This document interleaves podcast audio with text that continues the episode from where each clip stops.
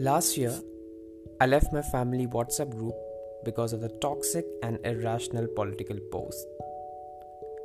I stood up to a bully in my own family and social circle. The same thing goes for our colleagues, friends, or peers.